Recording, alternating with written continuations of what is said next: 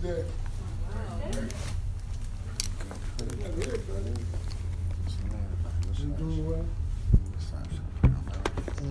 Brother Ed, can you open us up in the word of prayer, brother?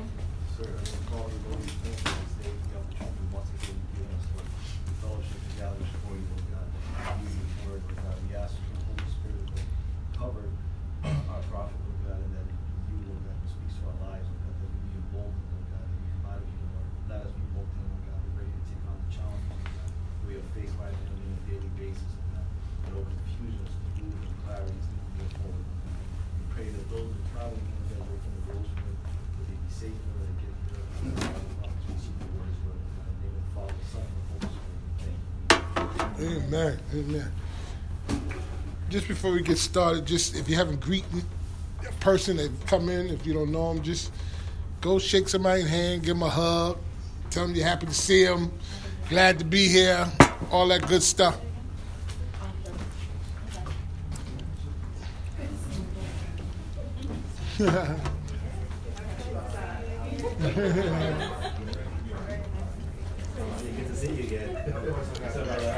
be surprised what a hug would do to somebody.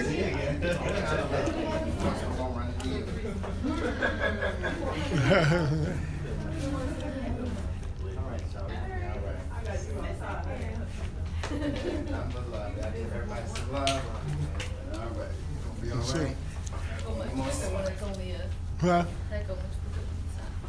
Good stuff. You have your Bibles uh, or your smartphones or iPads or whatever. We're going to look at Romans, the 12th chapter.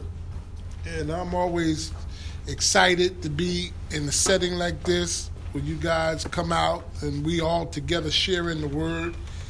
It's not a monarchy where one person just sit and dictate and share with you as we all join in together to gain not only a full understanding of the things of God, but to receive more of the life of God because the Word of God is spirit and life. It's not just a man or a woman dictating to us and reading out of a book to us and just sharing some intellectual knowledge.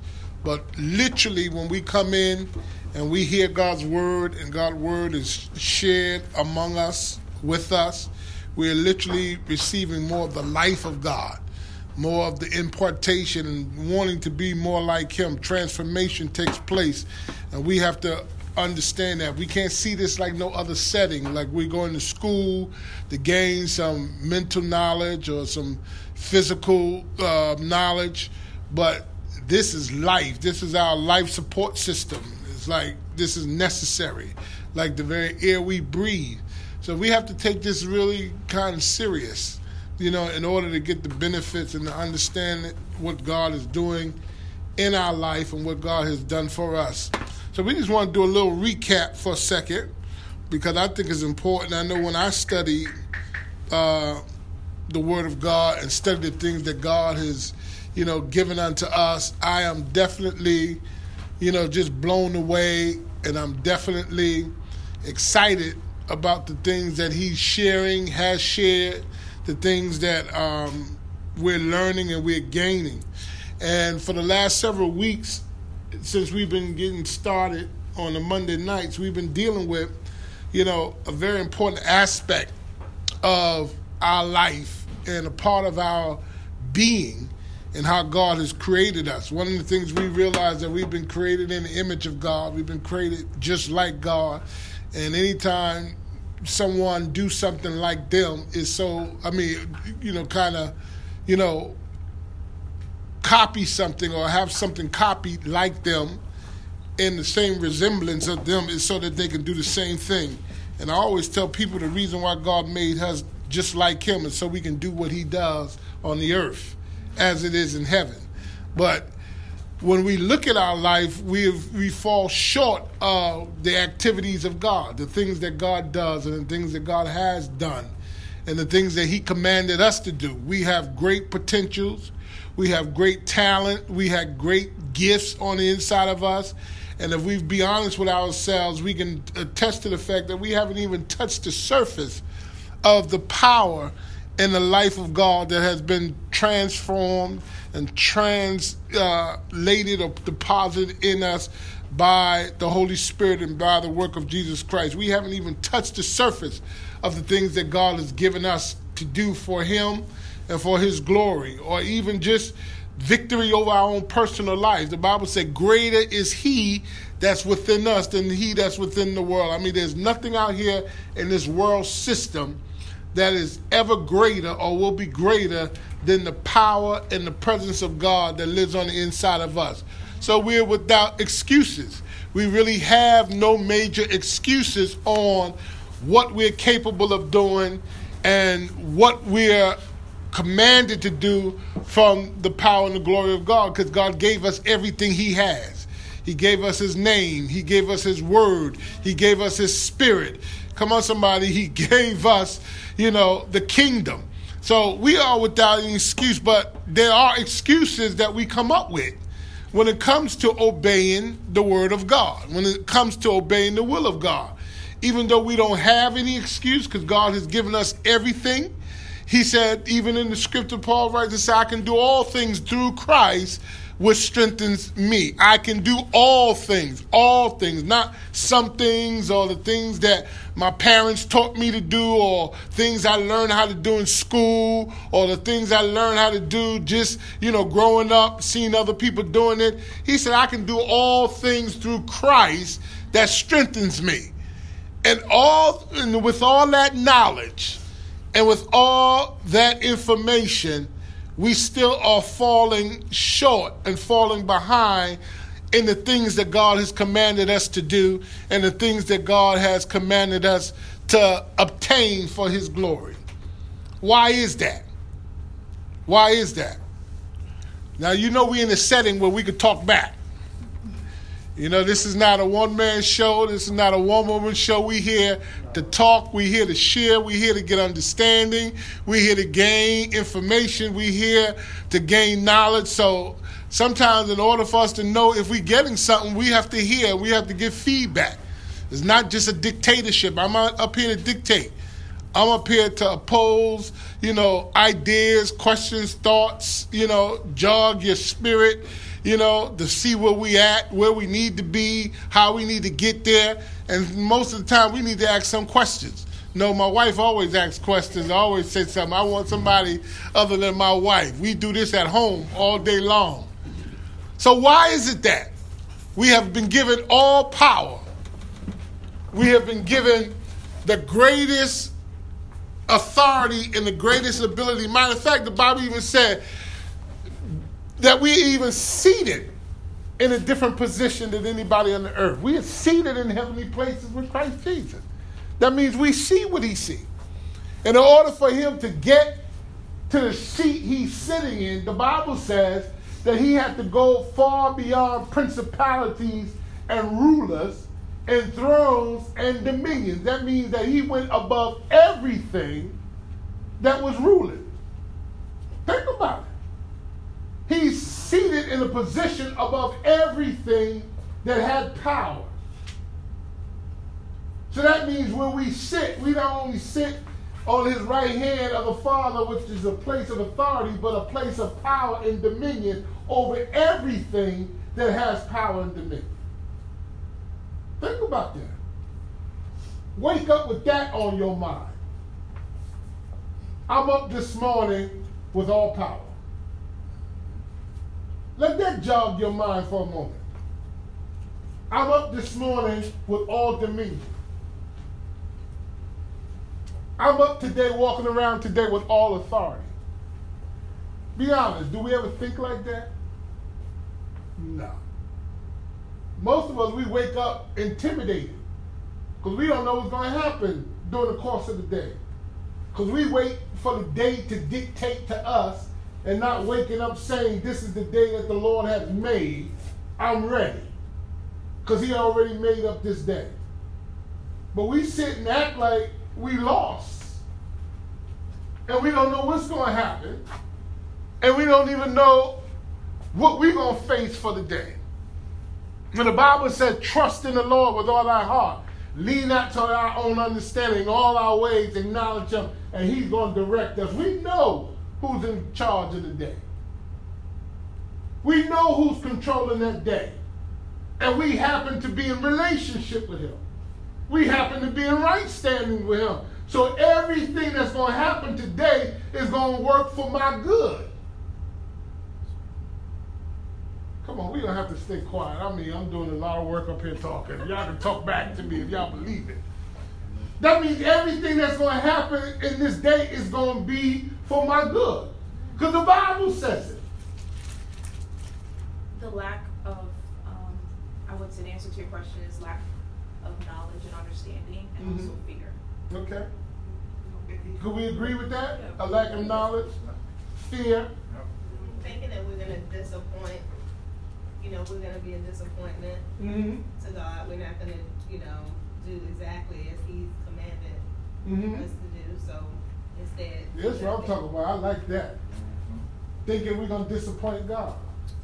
Thinking it's for somebody else. Thinking it's for somebody else. They'll believe it for somebody else, but not for themselves. Now let's go back to the thinking we're going to disappoint God because that's good. Because we can't disappoint God. Why can't we disappoint God? No He knows us. He knows us. No surprise to him. No surprise to him. He knows all things. He knows all things. Good answer, but here's the important one. It's because he sees us through his son. His son has already settled all disappointments. So when he looks at us, he don't look at us as us. He looks at us as his son through the eyes of what Jesus already did for us. And there's no disappointment in his son. That's why Paul picks it up in Galatians and said, I'm crucified with Christ, but nevertheless I live. But it's no more I that's living. It's Christ that lives in me. I live by the faith of the Son of God. So when the Father is looking at you, and this is what you gotta understand, He's not looking at oh, old Tory. He don't see Tory no more. He see Jesus. He's not looking at Arthur anymore. He see his son. Because if he was to go back and look at us for where we came from, he would say his son didn't do a complete work. Good. Or his son didn't do a perfect work. And see, just like Tori was saying, we walk around a lot of times with low self esteem or insecurity because we walk with this mindset of the past. And the Bible teaches us, and we've been teaching that for the last several weeks, that our old mind was alienated from God. Our old mindset was foolish to God. Our old mindset, the Bible said, hated God. And it was never subject to God's law. So no matter what God said about us, we could mentally perceive it. When we was walking in that old man. We couldn't phantom in our mind that God loved us, that God, you know, would die for somebody who, who was involved in things that we were vol- involved in or doing the things that we were doing, that he would share his love for us when we were in our trespasses and sin, wasn't even thinking about him, wasn't even looking for him, wasn't even considering him, but yet and still he came and shared his blood and his love and his mercy for us. Because if we look at it in the natural today, we know people that would never vouch for us. Even if it took nothing away from them, they wouldn't even speak up for us. So how can a God send his only begotten son to die for our sins? And not only die for our sins, but to restore us and put us on the same level as his son. Amen. That makes no sense to me. That's just like you finding a stranger in the street and they say they're homeless and you take them in and treat them as if they was your blood relative and you know nothing about them. Think about that for a second. How many of us would do that? Or think of it as you taking a stranger to your house. You know their faults. You know where they're gonna fall. You know they're gonna disappoint you. Kind of like Jesus accepting Judas, and you still accept them. Powerful. Did you hear that? Mm-hmm. taking a stranger in, and you might know their background. You might know their weaknesses and their failures, and you still take them in and treat them like family. No, way, I won't want to say family because some of us don't even treat our family right. but treat them with the love of God. Can you imagine that? But see, our mind, because of the God of this world, and the spirit that the Bible said that now worketh in, disobe- in the children of disobedience, will never give us, allow us to phantom that. Will never allow us to phantom any good can happen. There's no ulterior motive. Unconditional love. Because we don't know how to operate in that yet unless we have the Spirit of God. So let, let's just keep those thoughts in mind because we talked about the major hindrance to our accepting, and I'm not just talking about new believers, I'm talking about people that's been in the things of God, around the things of God for years. We all have the same struggle, and that's with that mind. Believing things that God, because God is progressive with his commands and his instructions. So you might be cool with something he said back then and something he's saying to you based on your convenience. But as he start talking, as you start, you know, increasing your relationship and he start demanding or commanding for more of you and le- uh, for more of him and less of you, that's when the fight really starts. Go ahead. I, I think something, Abigail, when she said knowledge, I see the knowledge in more than one way. So the knowledge to obtain on your own, and then the knowledge that you've been given. So weeks ago, you talked about the faculty, our faculties at home, what we've been taught. Mhm. So what you just said about God seeing us just as he sees his son, and he doesn't see Latrice, Mhm. that's the first time I ever heard that. Yeah. So the thing about it is, I'm thinking when she says knowledge, part of the knowledge is what we already have obtained, which Mhm. is given to us, we've raised with. Mhm. But then there's now we gotta go beyond Mhm. and seek out the rest of it on our own, Mhm. to, you know, to know it for ourselves. Because I've never heard that. Yes. So that means if you think about it, we've been seeing ourselves totally separate and apart from. Exactly. So that's where the fear and all that stuff has been coming from because I didn't see myself until we talked a couple weeks ago about how did you say? Um, I think you said that God, when Jesus came, God doesn't any longer see our sins. Exactly. Right. Didn't know that Mhm. that way. So you still we still been walking around separate and apart. Speaking for myself, separate and apart, really still living in the past stuff that you've done, trying to be better yeah. than the stuff that you've done, knowing, not realizing that you don't even have to worry about that anymore. Right. So I mean, that, those are two powerful things. Knowing that he doesn't see those sins, but then also knowing that he doesn't even see the people that the person that those faculty raised you to be. He just sees you- Jesus, Mhm. eh, you as Jesus. Yeah. That's powerful. Because you gotta understand something. He has all power. He created all things. He has all power. He's given all power to his son. You know, his son is giving us the power. You know, and he's not giving us the power just for ourselves. He tells us even in Acts, you know, the day of Pentecost, behold, I give you power. You know, he talks about two levels of power. He talks about the authority, you know, that we have and the permission, exousia and dunamis. Exousia and dunamis. Dunamis is that explosive power that we have. You know, exousia is the authority. So not only do I have the power, which is the might of God, the strength of God, to do what it is that God called me to do, I have permission. Wow. Come on now. See, some people might have strength and ability, but no permission. Come on now. And that's just as dangerous as you going, you know, and doing things illegally.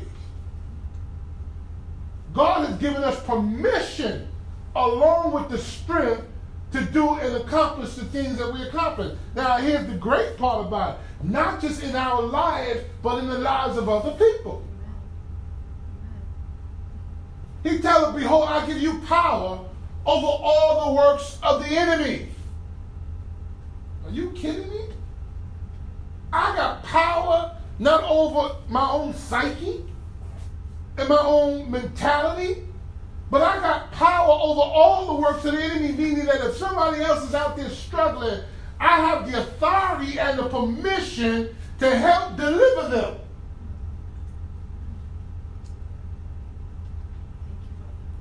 I mean, we don't think like that. Go ahead, bro. But here's the scary thing about that. Because with power comes responsibility. Mhm. With authority comes responsibility. Exactly. And a lot of lot of lot, lot of people don't want that responsibility. It's so much easier to to to live a worldly life. Mhm. Because to walk in this life it takes discipline. Yeah. It, it, it takes a lot of discipline, and if you don't have somebody who's sometimes if you don't have somebody showing you the way, Mhm. setting that example, Right. um, it's easy to take that easy road out. And you're absolutely right. You're absolutely right. It's easy to decline that, that, that power and authority.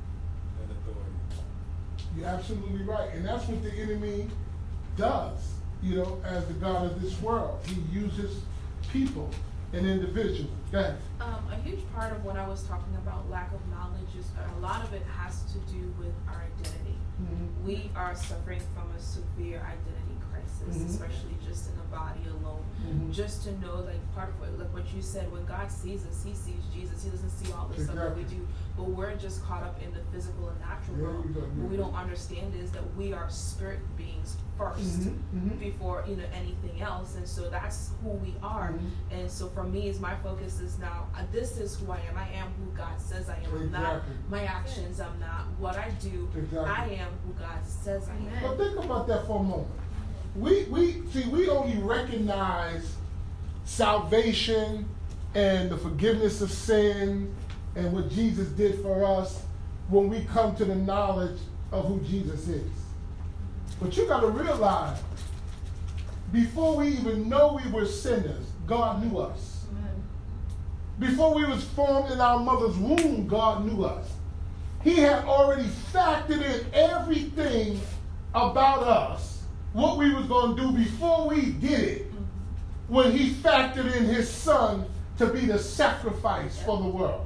That's why the Bible said Jesus was the lamb slain before the foundation of the world, because here you are dealing with an eternal God who's omnipresent, who's omniscient, who knows all things. There's no beginning and no end with him. Who the Bible said, who declares the end before the beginning. In other words, he goes to the end of all things and look back at the beginning and say, this is what I'm going to set in motion in case all this takes place. I'm already going to have provision for that. So now we keep looking at ourselves in the present day by day, what we into, what we got into, and as if God don't know it until it happened. And the reason why he sent his son, because he already saw what was going to happen with us. He saw every sin we was going to commit, every situation we was going to get stuck in, every body we was going to get connected with. He saw the end of time. And said, you know what? I got something for all that so they will never have to wrestle with that again. My son. I send eternity for eternity. A life for a life.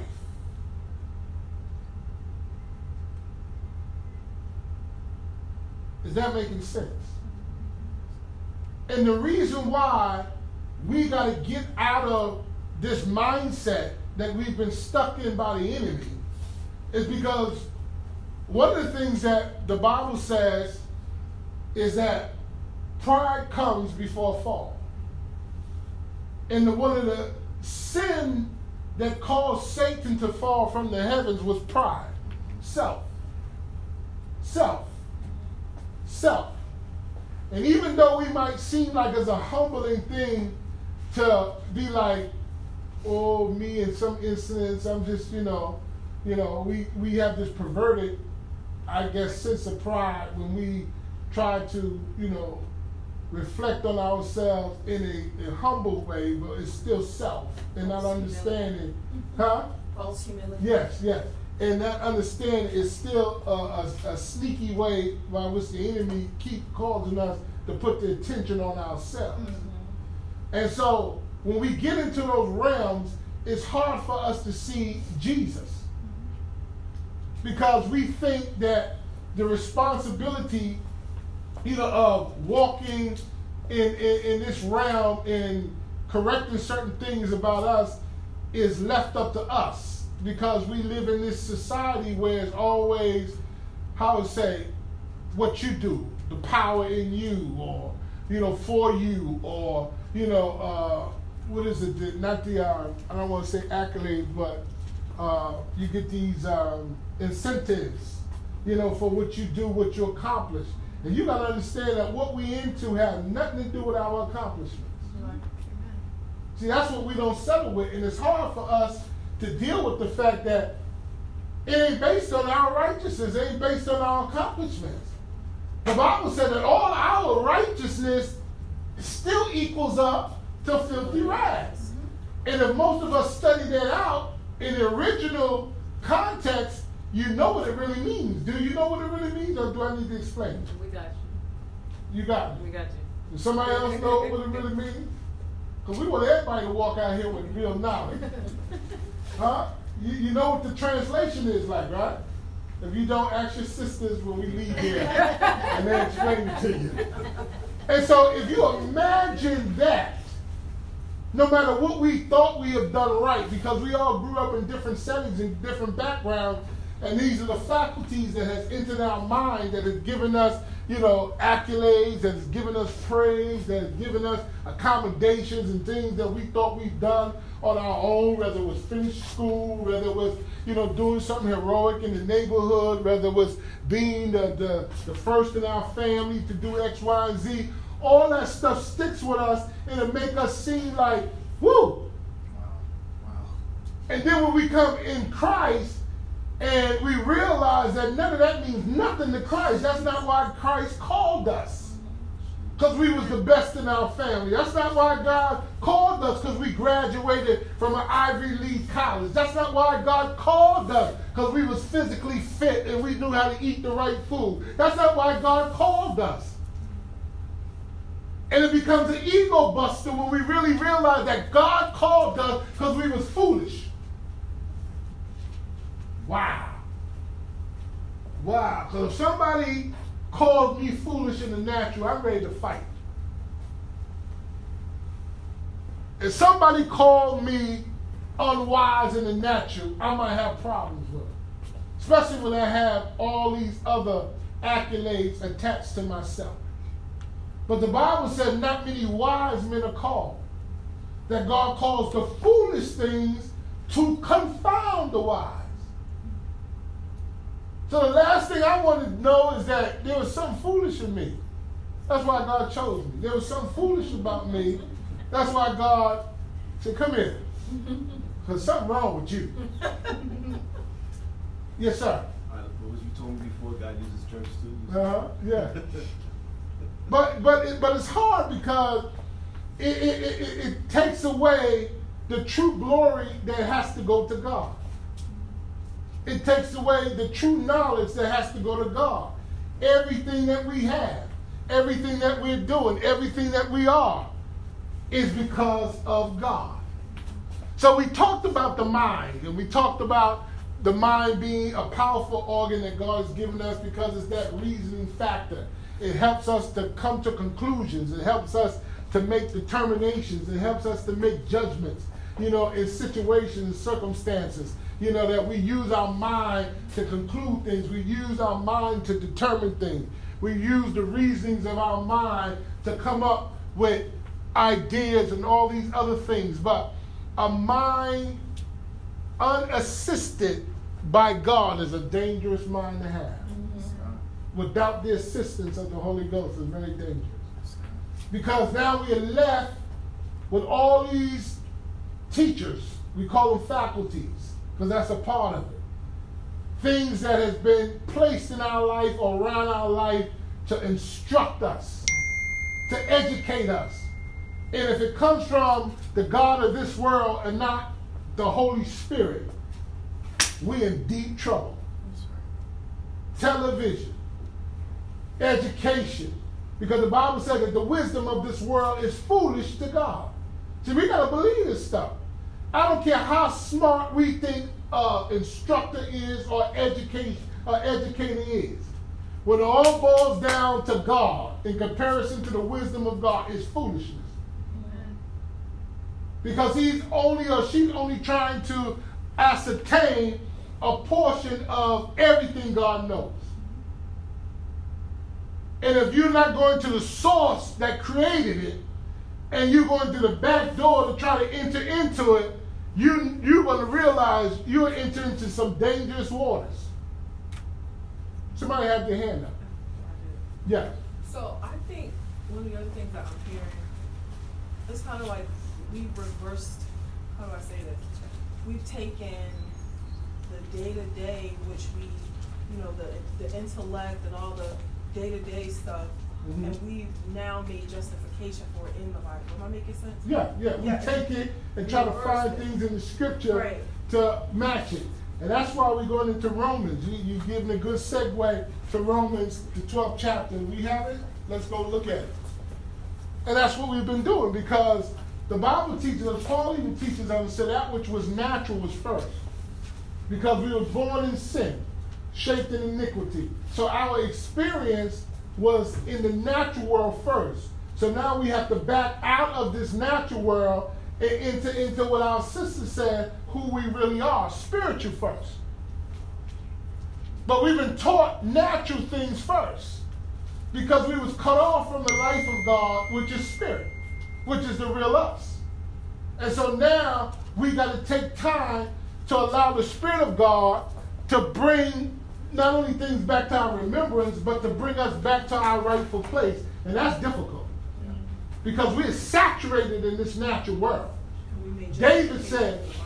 Yeah, David said, in sin did my mom conceive me. I was like just molded and made in sin. Like everything about me is sinful. Everything, every cranny, every cook of me is sinful. Like Brother Rob was saying, it's hard because we don't want the responsibility to try to fight to get out of this natural into the spiritual where we can hear from God or gain the things from God. Because that's tough. It ain't easy. Paul says, when I wanted to do good, what's always present? That's what this man said. This is the one that's writing these epistles to us. The one that's separated from God. So you imagine his struggle. He said, when I wanted to do good, evil is always present. In other words, evil is always making a presentation when I'm trying to do good. Mm-hmm. Evil shows up and says, you know what? How about do it this way? I'm giving you an alternate route. I'm getting ready to go and do something God told, told me to do. Evil jumps up and makes a presentation. I tell you what, you don't have to do it like that all together. Do a part of it. But then do it this way at the end of it. Now you just messed up the whole will of God. But that's what he does. Yeah, I'm going to go, but I'm not going to do X, Y, and Z. I'm going to say this, but I'm going to say this too. This too? God don't need you to say that too. He just needs you to say what he said. But that's the presentation of evil. Romans, the 12th chapter. And it's so important because we don't have time to go into the book of Romans, but we will in the historical aspect of Romans. But Paul was dealing with a church in Rome that was filled with a lot of worldly mind, uh, mental individuals because he was dealing with the Gentiles, he was dealing with the Jews, where most of the church was consist of Gentiles. And they had their own way of living life. A lot of them didn't understand because even with the Jews that was there, traditional Jews that was a part of the church was stuck on the law. And it's so and it's so funny to me when I said a couple of weeks ago that God is so wise in his dealings and his way of, you know, birthing us in the time frame that we're in. I was looking at something back on television during slavery, and I was saying how some of us would never have survived during slavery. Because no matter what was going down, some of us are built in such a way we wouldn't have taken a master saying certain things to us. I don't care what. You know, we all out of due time. We just couldn't just handle it. I mean, I know I couldn't. I'm, let me just talk about me. Y'all, y'all can sit there and say, yeah, I comply with everything. Y'all go along with everything. Not me. A man would have came to me and say, nigga, do this, we would have been, I've been dead. I've been dead. I probably would have been the first one hung up on the tree, and y'all would have been celebrating my memorial. You remember Al Cohen in 17 something, the first person that when a slave master called him a nigga, he choked him out. You know what I'm saying? Some of the things we can handle. And it's just like back in the day when Moses, you know, was delivering the people, God established the order of worship where there were animal sacrifices. And in order for us to get our sins removed, we had to offer up certain animal sacrifices and kill a cow. Some of you are squeamish, you can't stand blood. So if you have to go and kill a calf or, or whatever, goat or something like that, you would have just been out because you wouldn't have been able to cut nothing. and then some of us wouldn't have been consistent with it because we probably wouldn't even have a goat at home. Anything to offer up sins with. You know, so we need to just thank God that we can just lift up our hands yes. in this day and hour. We got them, we can lift them up and say, Father, forgive me. Thank you, It ain't got to run around saying, yo, you got to go like a pop. you, know, you got to pigeon like you used for a minute. But we all can get in this. We cut them up for everybody. That's a bloody mess. So we just need to thank God that He raised us and allow us to come on the earth realm at a different day and a different hour where we can just sing praises unto Him. I mean, we got so much to thank Him for. Mm-hmm. You know, but we only want to use the carnal things. Oh, if He give me extra money on my job, if He give me an extra contract or whatever. Listen, if I don't have none of that, the fact that it's just simple right now, I can just thank Him. Just say thank you. Sometimes we go out to dinner and people are around and they say, You want to say the prayer? I say, Yeah, thank you. And then I'm up. They're like, You just bless your food? Yeah, because that's all he wants. Thank you. That's all he wants is thank you. That's why the earth was judged because they wouldn't thank him. Read Romans, the first chapter. They removed the gratitude for God out of their life and wouldn't say thank you. And he turned them over to a reprobate mind. So the first thing I know to say to him is thank you. It ain't got to be a whole speech. I ain't got to read a whole book and my food get cold and people else are waiting to eat. I just say, thank you. Amen. Because that means you're responsible for. Anytime you tell somebody thank you, you're telling them you're responsible. Real simple. Real simple. Try it sometime. Just get into something and knowing God opened the door. Just say thank you. You ain't got to sit there and I go deep and like, woo, God, I bless you. Thank you. Thank you. He knows what that means. You was going to say something? No? Okay. Romans, the 12th chapter, the first verse. Read it, honey, for me. And so, dear brothers and sisters, I plead with you to give your bodies to God because all of all he has done for you. Let them be living and holy sacrifice, the kind he will find acceptable. Okay. Stop right there. Who got the King James Version? You have read it, sis. Um, I beseech you, therefore, brethren, by the mercies of God. Now stop right there for a moment. Let's look at how severe what Paul was asking the church. Understand Romans is a full display of the work and the sacrificial uh, uh, uh, life of Jesus Christ, dealing with justification, dealing with sanctification, dealing with, you know, death, burial, resurrection, dealing with faith, how wide faith is so important, dealing with so many aspects of the work and the, the sacrificial life of Jesus Christ. And so here's a church who's stuck on many different things, whether it's the law, uh, we are to obey the law. We're to look at certain things that we do. We're to hold the Gentiles to a certain custom that we have. You know, that most of them got to be circumcised and they got to come into God this way, that way. And Paul was saying, none of that matters. None of that matters. It's what Jesus Christ has done and Jesus alone. And for that reason, I'm begging you. The word beseech is the word beg. And you will only beg somebody or plead with somebody if something is that serious or that desperate. And so you won't miss the point of your salvation and you don't miss the reason by which Jesus died for you because it's okay for us to accept the fact that he died for our sins. And just like we just heard, most of us are here for the first time. He not he didn't just die for our sins, he died as us in sin. In other words, he died as an Adam. He died as a Robert. He died as a Janet. He died. He took all of our sins, every one of our sins individually.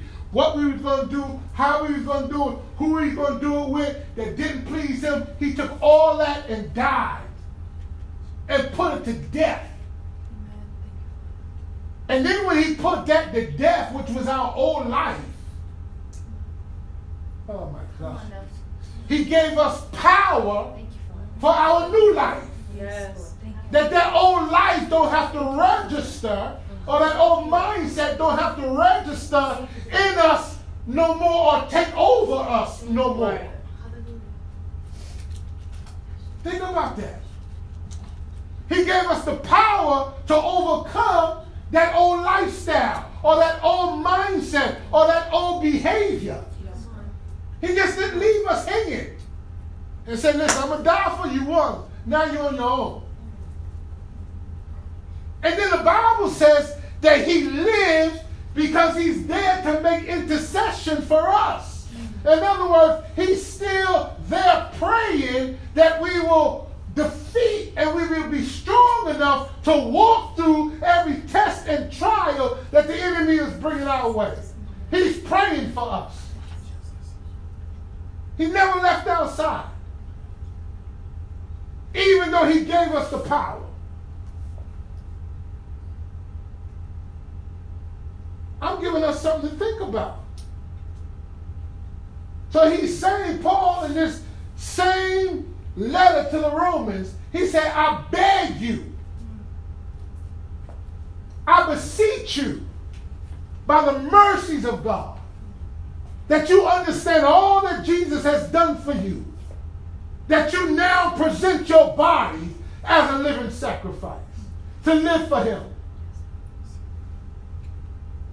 Give it to Him now. Because you don't need it for yourself no more. He needs it. He needs it. He wants it.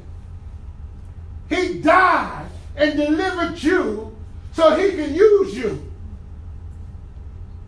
But in order for him to use you, you have to present your body to him. Give him something to work with. Because he wants to do for others what he's done for you. But he wants to do it through you. He's not here. That's why he said, when I leave, greater works than these shall you do. Because you're going to have to do what I've done. But I need you to cooperate with me.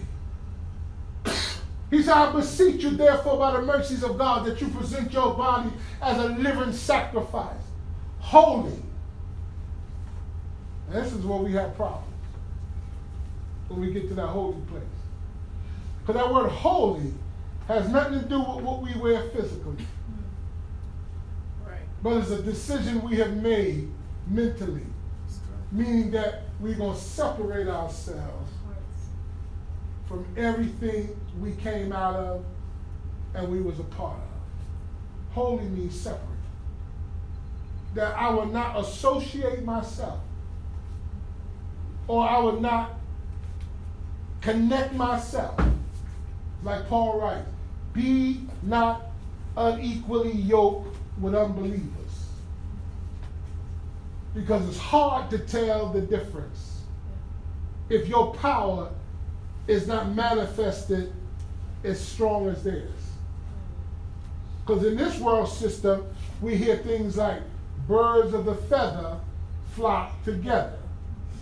So if you're with them, you must be a part of them. And if your power and anointing is not strong, they don't know if now they're a believer or you're the unbeliever. So there has to be a distinction. I use an analogy all the time. You know, we have hampers. I don't know what they call them today, but when we growing up, we had hampers where you put your dirty clothes in. And now it's very hard for you to make a distinction if you take a clean shirt and put it in the hamper, and somebody just happened to walk by when you go into that hamper and take that clean shirt out. It's hard to tell them that that shirt was clean and is clean because they saw it come out of a dirty hamper. Am I right about it? Am I right about it? They would automatically assume. You ain't even got to explain nothing to them. Oh, he putting on a dirty shirt. They didn't see you two minutes ago. Put a clean shirt off the hanger in the, in the hamper. They just know that particular hamper is designed for dirty clothes.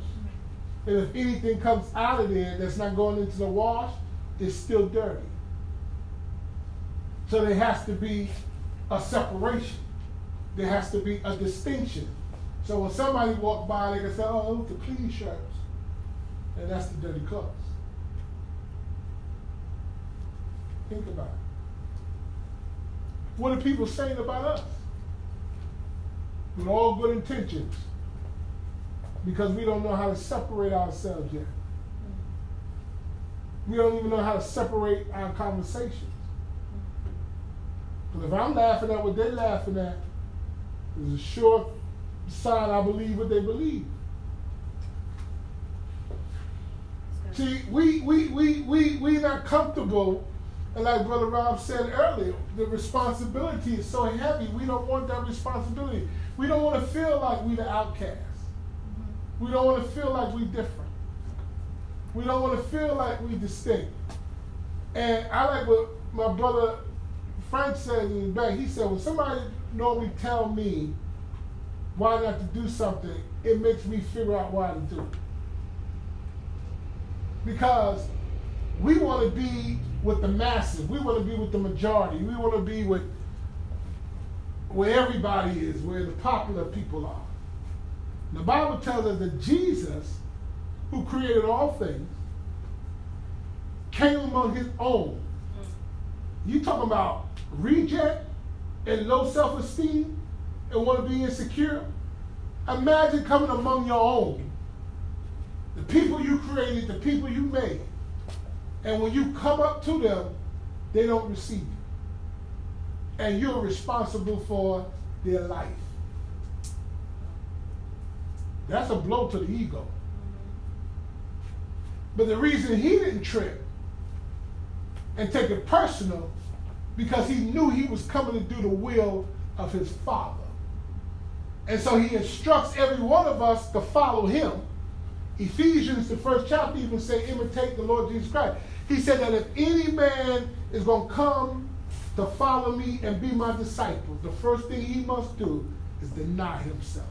Because this road is going to be rugged. This trip and this journey is going to be a real dangerous, rocky road. Because people are going to come in your life on purpose by the enemy to cause you to question who you are in me. And every one of us is filled with a day of questioning. Is God really on the inside of me? Do I really know God? Am I really living for God? Oh boy, you haven't had a real walk with God until you get questioned. You question yourself. Am I really saved? Is this thing really working on the inside? Do I really have the Holy Spirit? Do I really have the greater one living on the inside of me? Because I don't feel great today. I feel defeated. I, I, I, I really think that situation got the best of me. God, where are you? Well, let me just jump the gun for a minute. That's when you know you're in it because unless you have a moment where you feel like the Father has forsaken you, you will never know you're on the road to deliverance.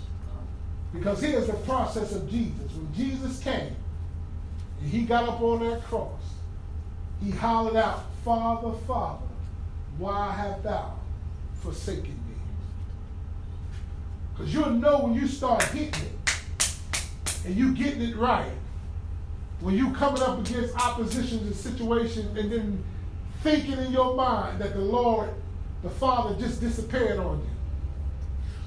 And you ain't got nobody there but you. That's only in thought, but not in reality.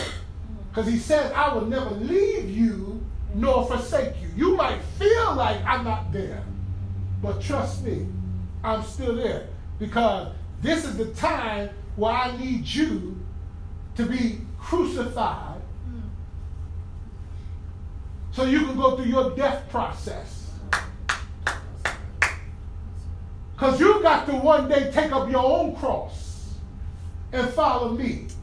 So the only way you can know that you're on that cross is when you feel like I ain't nowhere around. Because after the cross comes the burial. My God, my God. Where there's no more accolades, there's no more attention, there's no more praise, there's no more, oh, check him out, there's no more check her out, because you're off the scene now. Because you're learning how to be stripped from your own self. It's called humble. Stripped from your own pride. Stripped from your own ambitions. Nobody recognizing you. They don't call me no more. They don't say nothing to me no more. Well, welcome to death. they act like they don't see me. They act like they don't want to be bothered. Mm-hmm. Well, that's the time for celebration. I'm on the road to death. Come on. Because see, after death, oh my God. Yes. oh my God, comes resurrection. Yes, Father. And with resurrection comes all power. Come on. Yeah. Yes, Lord. And you know what? Once a man has died and was dead, they don't fear nothing no more after they're resurrected. Because ain't nothing you can do to me no more. Because I already been to the lowest place I could ever be. I already been to the end. And now God brought me back to the beginning. Are you kidding me? Ain't nothing you can do to me, devil. So you gotta watch folk that has already been dead and resurrected by the power of God. Sometimes you walk around talking about they so arrogant. No, they resurrected. They so cocky. No, they resurrected. Because see, you don't know what they've been through. Come on. And you don't know what they know about the power of God. Oh, come on. So they got a whole different mentality, and they got a whole different approach Yes. to what you're talking about and what you're speaking about. Yes. They have no fear. Yea, do I walk through the valley of the shadow of death? Fear. No evil. Hallelujah. And understand what David was saying. David was saying, that which I'm looking at is only a shadow. That means that I can only get a shadow when light is there. Mm. Somebody just missed that. Come on now. I can only get a shadow when light is around. So although it looked like it was going to take me out, Jesus is all around me with the light. Come on. And I saw the shadow of it. But it couldn't take me out. Death couldn't hold him. Where we at? Let's finish reading it. I'm gonna we over past I tell it. This is good to me. This I'll be acting in the house. I'm sorry. What he said, Romans, keep reading, sis. That you present your bodies. That ye present your bodies a living sacrifice, holy, acceptable unto God, which is your reasonable service. Okay, stop right there. Paul talks about three parts. You need to write this down. No, keep going, keep going, keep going. And be not conformed to this world, but be ye transformed by the renewing of your mind, that ye may prove what is that good and acceptable and perfect will of God. That's it right there. I need you to write that down. Three areas Yep. that we must go through, three processes. That the will of God is good, right? Good. God's will is good. God's will must become acceptable. And we must see God's will to be perfect. Listen to that. We must get to a point that we realize that God's will is good. I don't care what we have on our agenda. I don't care what kind of plans we have. If we didn't acknowledge Him in all our ways, for Him to direct us, we would probably be going in the wrong direction, no matter how good we think it is. If it's not His will. Then we have to get to a point where we understand that God's will is acceptable. How come we can't accept God's will? We need to ask ourselves these questions. Because it's that mindset that we haven't dealt with. Because the first part of this uh, uh, chapter, Paul says that we must renew our minds in order to get to this point of understanding how good God's will is, how acceptable God's will is, and how perfect God's will is. And the reason why we fight with these three components is because we never renewed our mind. We have been saved, we have been forgiven of our sins, but we still have the same mindset because we still allow the same faculties of teachers, situations, circumstances, upbringing, voices around our life to keep talking to us. The moment we get in trouble, we get on the phone and we call somebody that don't even think about our God, that don't even know our God, that don't even love our God, and ask them for counsel. Mm-hmm. What kind of sense does that make? We get on the phone and call our girlfriend. She ain't saved. She don't even know where to find the scripture. She don't even know the difference from the Bible and the novel. and we call it asking their opinion. Somebody we just met at the job. Or somebody in our family that we know always fighting with us about our salvation, our Christianity. Then we got the nerve to show them our vulnerability. See, I told you all that church stuff you going to, that don't make no sense. You need to act like you got common sense. That's what I'm trying to get away from, common sense. And I'm trying to get the mind of God. But every time I keep coming back to you, I hear common stuff. And God is saying he want me to be holy, which is uncommon. We keep falling in these traps. And so now God is dealing with us and saying, that's good. That's good. And you like, how is that good? Mm-hmm. Because I don't see where I'm benefiting from it. Just because we don't benefit from it, we think it ain't no good. Mm-hmm. We can't see the good that's going to happen to somebody else from what God has just told us to do when we're called to serve other people. Mm-hmm. We use as a barometer to judge whether or not something is good, acceptable, perfect is if it's going to benefit us.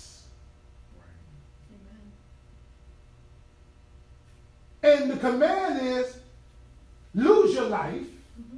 and you'll find it.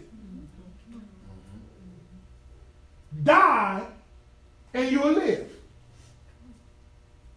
Sow and you're going to reap. That makes sense to me. Humble yourself and you'll be exalted. All that don't make sense to me.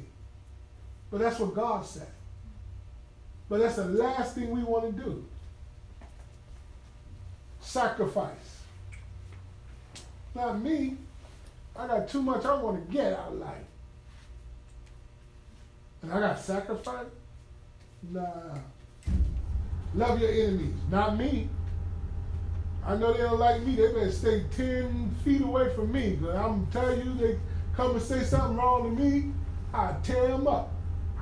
That's how we talk. I mean, that's how I would.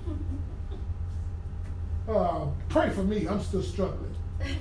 I just had a situation the other day. We was coming home the other day, and this woman, I'm gonna tell you her nationality, she keep dogs in her house. And somebody came around to pick up a dog, and our street is real narrow. And the man was blocking us from coming into our driveway, which was only two driveways down. So I'm sitting there, and he looked at us, and he kept talking with his car double parked. And I'm saying to mom, I said, he gotta be kidding me right now. And you know, I'm tripping in the natural. I'm being honest. I'm like, he must think because we're a certain color that he can just, like, we ain't nobody. We ain't even there. We missing. I know I'm black, but I ain't that black that I'm absent. You can't see me. I'm invisible. and so I'm like, so my wife was driving. I reached over and blew the horn because she was just sitting there calm. I was like, you kidding me? And then he like, And then he ended up getting in the car. I'm, I'm like heated. I'm like, God, I know you delivered me, and I come from a long way and stuff. But it was like, oh, I was wrestling. And so he went off, and we got in the driveway, and the woman that he was talking to came by with the dog. You know, that thing rose up in me. I turned around. I said, you know what? I said, that was very disrespectful. And my wife was like, oh my God. I said, you know, we live right here, and you didn't say nothing, tell a man. And I said, that's real disrespectful and rude. Right. And she said, well, I apologize. I said, well, I forgive you, but it was still disrespectful. and so I was so convicted, because I could have let it go. But you know that flesh, I'm telling you. So I go upstairs, I said to my wife, I'm convicted. I said, honey, should I have said something? She said, no, you should have never said nothing. You should have been left it alone. I could tell what she was going to say to me anyway, but I was just so convicted, I just had to repent. I figured repent was asking her, was I right or wrong? She said, no, you should have never said nothing. You should have just left it alone. And she mm-hmm. turned her back and walked on. And I said, Father, forgive me. I'm learning. I'm learning. Any questions, any comments? We're gonna, we ain't finished, but we're going to close right there. Pick it up next week. Any questions? Any more stories like that when you got mad? No. I'm a work in progress. Trust me when I tell you. We all are. So I got a little bit before we close it. Go ahead. Uh, like what you said first um, about the identity and how you don't see the history no more or the past. You see how he called you. That's new. That's new. That was new for me. I think you said, what did he say? Um, they don't want the responsibility, right? And then who was it back here? I think you in the purple. You said uh, we almost got this fear, right? Of God, like I just said. I want to know from what we what, what we can do, just for all of us. Just just a, a, a one thing for you, I guess, since God is using us as an open vessel. Um, you know, we all have to. He's the only one who's lived in our tomorrow, so he knows exactly what we're gonna do when we did it, when we hit it, who we did it with, how we did it, what we said when we slipped. So he already saw what you were tripping about earlier. He already forgave you. So then you came, and then of course because of all that, you came back and saying, God, he, he was like, you good. So it was counted as righteousness. So you good. Now, how can we, knowing we have power, we just heard Romans, we've heard the word, we've heard all of this today, and how can we walk out of here? Well, what should we mindsetly why? We talked about renewing our minds. I think three three weekends ago, three Sundays ago when I was talking, I was like, we don't have to do every five minutes, but some of us have to. But I was saying like, what should we do seriously now that we know we heard the word, we know certain things, certain responsibilities. We don't want to always see how we see ourselves. What do you recommend for that disciple? I mean, we're not saying every every five minutes renew your mind, but as you walk with this thing, as you learn new things, hear new things, how can we apply this to our everyday so that we don't get these traps by the enemy that he sent? You just said from the end to the beginning. So therefore, he already was in our tomorrow, knew you was gonna snip, knew you was gonna act the fool, knew you was gonna sex, knew you was gonna lie, knew you was gonna lust, knew you was gonna look. He already knows this. So what are you telling me though? What are you telling us? What are you saying that we should do on an everyday thing just to be kind of close? I ain't saying I'm gonna hit it. I, you know, I ain't saying that I'm gonna mess up, but I'm saying what do you recommend to the average disciple to just keep this thing going, God? Keep this thing right. Keep this thing flowing. Like, what do you recommend out of your heart? I mean, I get it. It was good. I don't want to shout. I don't want to be excited. I don't want to just leave here knowing what I heard, knowing I want to know exactly how should I put myself, my mindset wise. You know what I'm saying? Yeah. That's a lot, but I'm just saying, like, just in a sum up, what do you think we should all do? I know we should pray. How should we pray? What should we say? I know we're supposed to serve other people. We got ourselves on our mind in this quick, fast, instant iPhone, Apple, every i iPhone, every I, I, me, me, selfie, me. This is a, a it's a us world. Mm-hmm. What can you recommend for us as we leave? That's all I'm saying. Anybody want to chime in before I give the final uh, critique? Go first. Go ahead, prophetess. No, just really quick. You said something that already has to get out of your mind. mindset. You said the average disciple. Mhm. We are not the average disciples. We are bold. We are Him in the earth realm. Beautiful. And so you already have to elevate yourself that I am not no average disciple. I am He. And greater is He that is in me. And that right there automatically elevates you. We're no greater here, Him, I, you, because He's in all of us. Mhm. And you have to allow what's in you to be manifested to that boldness. Good. And as you unveil your struggles and your weaknesses Mm-hmm. by coming to Him and saying, No, no, no, no, no, no. Father, forgive me. You see how easy that is? Mhm. Father, forgive me because He knows your heart. Mhm. You'll start to unveil and he will be stronger in you Right, right. because he's in all of us. Absolutely. And there's just veils that we have to allow to uncover as we come to him boldly as we are renewing our mind. Absolutely. Anybody else will chime in on I'm trying to make it quick, short, concise. I hope this helps, but here's what a, lot of times what I kind of do is break up who we are. The fact that God is a three part being, we are three part beings. We're spirit, we have a soul, we, we possess a soul, we live in a body. And so you have to look at it this way. I use this analogy. Um, let's say we have, um, you know, McDonald's. McDonald's, let's say McDonald's versus Chick Fil A. You know, and we know the big difference. You know, one is real that? Right, nice, you have to no, go nice and nice. Sorry. So let's say okay, we have a McDonald's, um, um, McDonald's franchise or whatever. They need a new management, and so happens that you know what they decided to hire a manager from a Chick Fil A establishment. We know Chick Fil A has certain standards, you know, with customer service and everything like that. So they hired a Chick Fil A manager not with with the McDonald's. Let's say this McDonald's was like the worst, you know, worst ever. Um, but you know they kept the employees and everything, but they changed management. Now we have this Chick Fil A manager, your spirit, into this new establishment. This manager now, of course, is going to change some rules. They're going to change some things because now we want to, you know, change the way we were doing things because we want to have a better representation in the community as as a as a, co- company. And so, the, if you think about it, the McDonald's itself is your body the employees is your soul. So the management has to give instructions to the to the um, employees to do certain things. Of course, the employees manage the building, which is the body. And so if you kind of look at it that way, and it's now for me is like I take my mind, it's like I, I be very cautious with what with my mind. I filter everything through the Word of God with whatever information, with whatever word I know right now. And so as a spirit, because that's who I am, I'm righteous. That's who God says I am. Everything God says I am, I'm righteous. Everything, basically, just like how He said, um, everything that Jesus did is mine Yeah. everything he did, so he's victorious. He already did everything, so I'm victorious. So now I renew my mind, to- you know, renew my mind to my mind. Hey, no, no, no, Mhm. that's not me. Mhm. This is who I am. And this is what you're gonna do. Because now I'm the new management. This is new management, and this is how we're about to deal with it. That thought, no, no, no, that that does not line up with the word of God. So we're gonna correct that. I hope that helps. That that wasn't too much. That was good. Very good. Absolutely. Anybody else have a comment on it? Grace and peace, everybody. My name is uh, Pastor Donna Taylor. I used to go to church with your pastor or your leader, um, Pastor Alfonso. So I'm from New York. All right, so I come from Elam International Fellowship. So basically, the, the Word of God says that we are to work out our salvation with fear and trembling. Fear and trembling. And to present our bodies as a living sacrifice, mm-hmm. holy and acceptable unto God. God knows everything we're going to do before we do it. We're just showing up in it. So when you slip, don't wallow in it, don't lay in it, but immediately, God forgive me. I'm sorry, God. And if, if you have a repentant spirit, repentance means to turn away from it, to purpose not to do it again.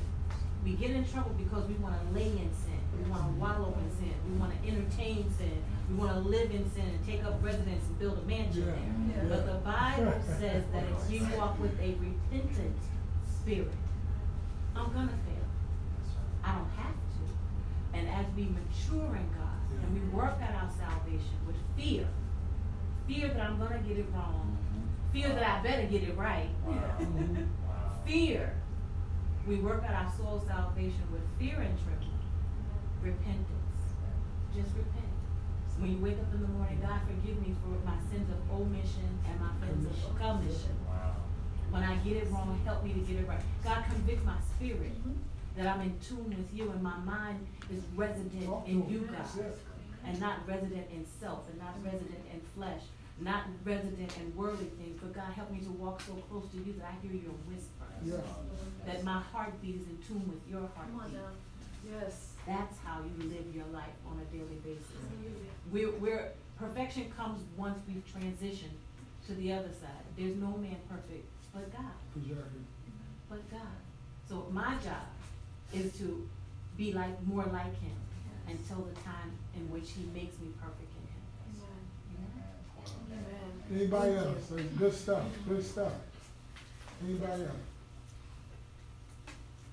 Well, just to recap and put a top on everything that we've heard, it's very important that we walk out here not with the same mentality that we came in. And not just with intellectual knowledge, that we heard something we might not have never heard. But what we're hearing is life changing, spirit and life. The Bible said, Jesus said, My words are spirit and life. As we embrace what we have heard, it increases our life in Him.